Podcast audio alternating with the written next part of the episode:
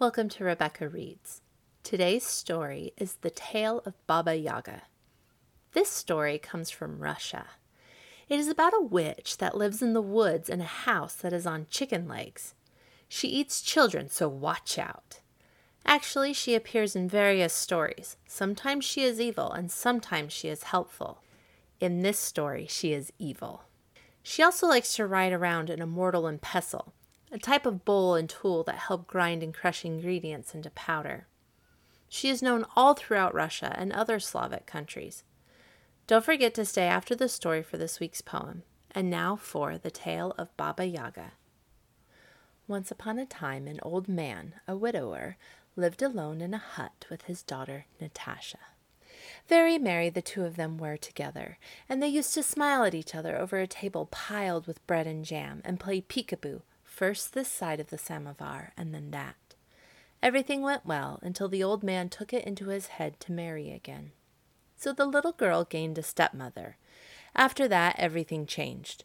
No more bread and jam on the table, no more playing peekaboo around the samovar as the girl sat with her father at tea. It was even worse than that because she was never allowed to sit at tea at all any more. The stepmother said that little girls shouldn't have tea, much less eat bread with jam. She would throw the girl a crust of bread and tell her to get out of the hut and go find some place else to eat it. Then the stepmother would sit with her husband and tell him that everything that went wrong was the girl's fault and the old man believed his new wife.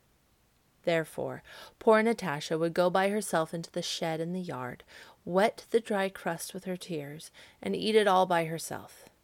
Then she would hear the stepmother yelling at her to come in and wash up the tea things and tidy the house and brush the floor and clean everybody's muddy boots.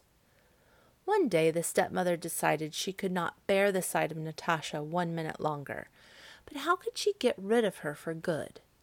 Then she remembered her sister, the terrible witch Baba Yaga, the bony legged one, who lived in the forest, and a wicked plan began to form in her head.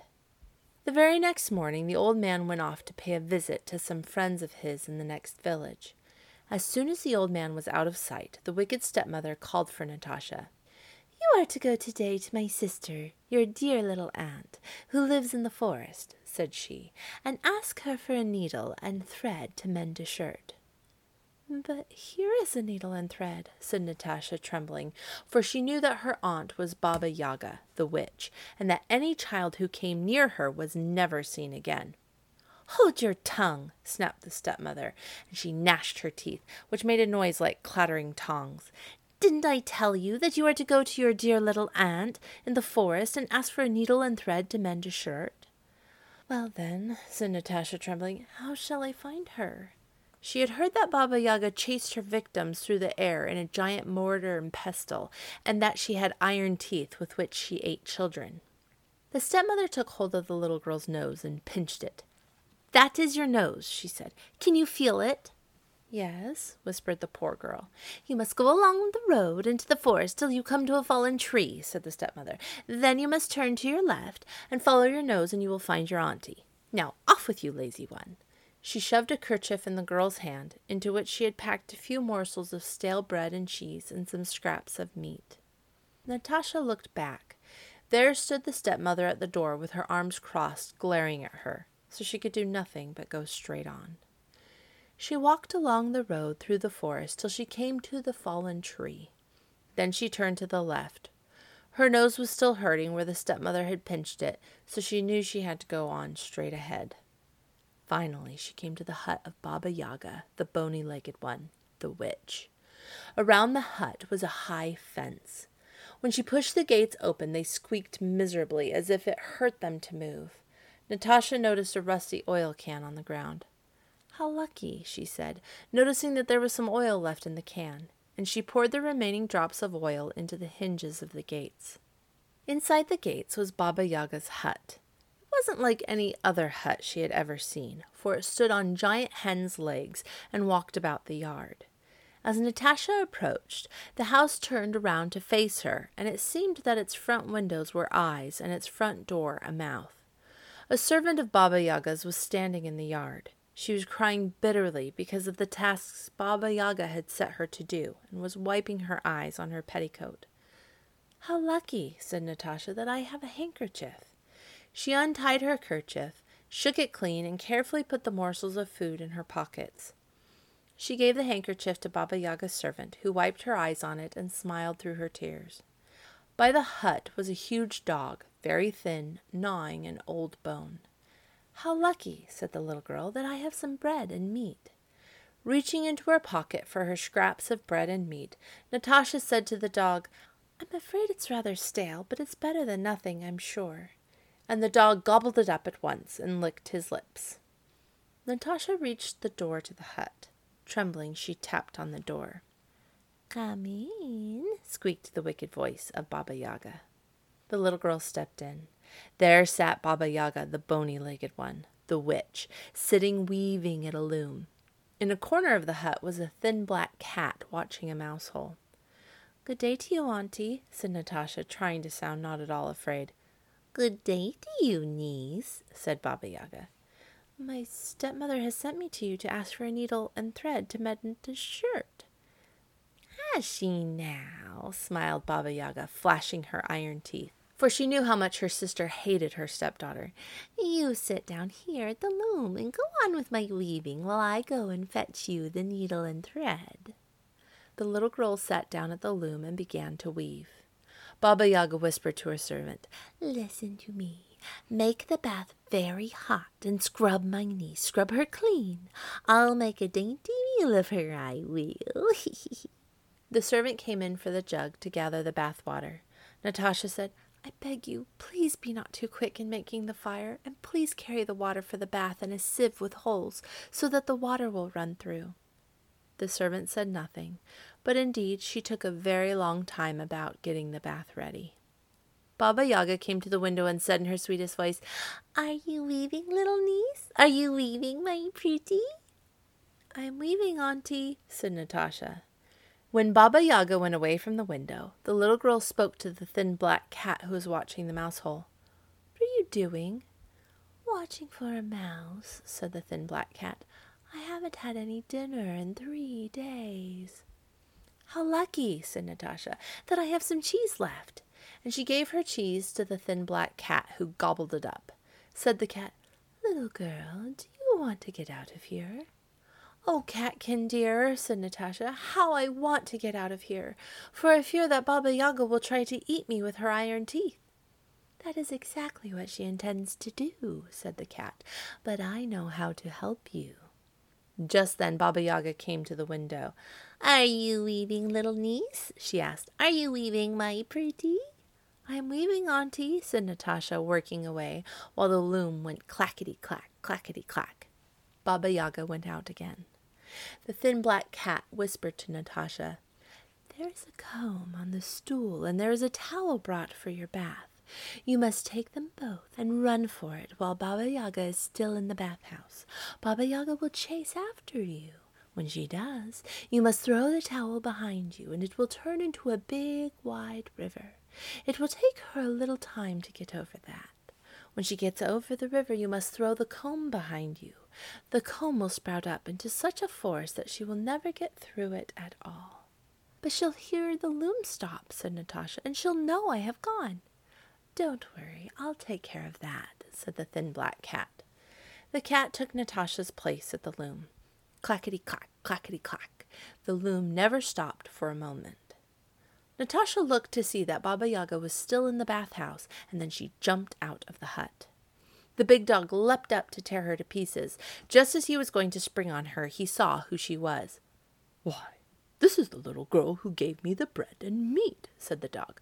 A good journey to you, little girl. And he lay down with his head between his paws. She petted his head and scratched his ears. When she came to the gates, they opened quietly, quietly, without making any noise at all, because of the oil she had poured into their hinges before. Then, how did she run? Meanwhile, the thin black cat sat at the loom. Clackety clack, clackety clack, sang the loom. But you never saw such a tangle of yarn as the tangle made by that thin black cat. Presently, Baba Yaga came to the window. Are you weaving, little niece? she asked in a high pitched voice. Are you weaving, my pretty? I am weaving, Auntie, said the thin black cat, tangling and tangling the yarn, while the loom went clackety clack, clackety clack. That's not the voice of my little dinner, said Baba Yaga, and she jumped into the hut, gnashing her iron teeth. There at the loom was no little girl, but only the thin black cat, tangling and tangling the threads. Grrr, said Baba Yaga as she jumped at the cat. Why didn't you scratch the little girl's eyes out? The cat curled up its tail and arched its back. The years that I have served you, you have only given me only water and made me hunt for my dinner. The girl gave me real cheese. Baba Yaga was enraged. She grabbed the cat and shook her. Turning to the servant girl and gripping her by her collar, she croaked, Why did you take so long to prepare the bath? Ah, trembled the servant. In all the years that I've served you, you have never so much as given me a rag, but the girl gave me a pretty kerchief. Baba Yaga cursed her and dashed out into the yard. Seeing the gates wide open, she shrieked, Gates, why didn't you squeak when she opened you? Ah, said the gates, in all the years that we've served you, you never so much as sprinkled a drop of oil on us, and we could hardly stand the sound of our own creaking. But the girl oiled us, and we can now swing back and forth without a sound. Baba Yaga slammed the gates closed. Spinning around, she pointed her long finger at the dog. You, she hollered, why didn't you tear her to pieces when she ran out of the house? Ah, said the dog, in all the years that I've served you, you never threw me anything but an old bone crust, but the girl gave me real meat and bread. Baba Yaga rushed about the yard, cursing and hitting them all while screaming at the top of her voice. Then she jumped into her giant mortar. Beating the mortar with a giant pestle to make it go faster, she flew into the air and quickly closed in on the fleeing Natasha for there, on the ground far ahead, she soon spied the girl running through the trees, stumbling and fearfully looking over her shoulder. You'll never escape me! Baba Yaga laughed a terrible laugh and steered her flying mortar straight downward toward the girl. Natasha was running faster than she had ever run before. Soon she could hear Baba Yaga's mortar bumping on the ground behind her. Desperately, she remembered the thin black cat's words and threw the towel behind her on the ground. The towel grew bigger and bigger and wetter and wetter, and soon a deep, broad river stood between the little girl and Baba Yaga. Natasha turned and ran on. Oh, how she ran! When Baba Yaga reached the edge of the river, she screamed louder than ever and threw her pestle on the ground, as she knew she couldn't fly over an enchanted river. In a rage, she flew back to her hut on hen's legs. There she gathered all her cows and drove them to the river. Drink, drink, she screamed at them, and the cows drank up all the river to the last drop. Then Baba Yaga hopped onto her giant mortar and flew over the dry bed of the river to pursue her prey. Natasha had run on quite a distance ahead, and, in fact, she thought she might at last be free of the terrible Baba Yaga. But her heart froze in terror when she saw the dark figure in the sky speeding toward her again. This is the end for me, she despaired. Then she suddenly remembered what the cat had said about the comb. Natasha threw the comb behind her, and the comb grew bigger and bigger, and its teeth sprouted up into a thick forest, so thick that not even Baba Yaga could force her way through. And Baba Yaga the witch, the bony legged one, gnashing her teeth and screaming with rage and disappointment, finally turned around and drove away back to her little hut on hen's legs. The tired, tired girl finally arrived back home. She was afraid to go inside and see her mean stepmother, so instead she waited outside in the shed. When she saw her father pass by, she ran out to him. Where have you been? cried her father, and why is your face so red? The stepmother turned yellow when she saw the girl, and her eyes glowed and her teeth ground together until they broke. But Natasha was not afraid, and she went to her father and climbed on his knee and told him everything just as it had happened. When the old man learned that the stepmother had sent his daughter to be eaten by Baba Yaga the witch, he was so angry that he drove her out of the hut and never let her return. From then on, he took good care of his daughter himself and never again let a stranger come between them. Over the table piled high with bread and jam, father and daughter would again play peekaboo back and forth from behind the samovar, and the two of them lived happily ever after. Thank you for listening to the tale of Baba Yaga. How would you feel if you were sent to see Baba Yaga in the forest? What saved the girl from the witch? We talked last week about how when you do good things for others, good things come to you. This seems to have happened in this story as well. Why do you think this theme is so common in fairy tales? Today's poem is The Hag by Robert Herrick. He lived back in the 1600s, a really long time ago. The poem reads The hag is astride this night for to ride, the devil and she together, through thick and through thin, now out and then in, though ne'er so foul be the weather. A thorn or a burr she takes for a spur, with the lash of a bramble she rides now. Through brakes and through briars, or ditches and mires, she follows the spirit that guides now. No beast for his food dares now range the wood, but hushed to his lair he seeks lurking, while mischiefs by these on land and on seas at none of night are working. The storm will rise, the trouble the skies, this night and more for the wonder. The ghost from the tomb affrighted shall come, called out by the clap of the thunder. And that is another episode of Rebecca Reads. Are you ready for Halloween? I am. Make sure you tune in next week. I have a shiver inducing story all ready for you. Keep reading, and I'll see you next week for another episode of Rebecca Reads.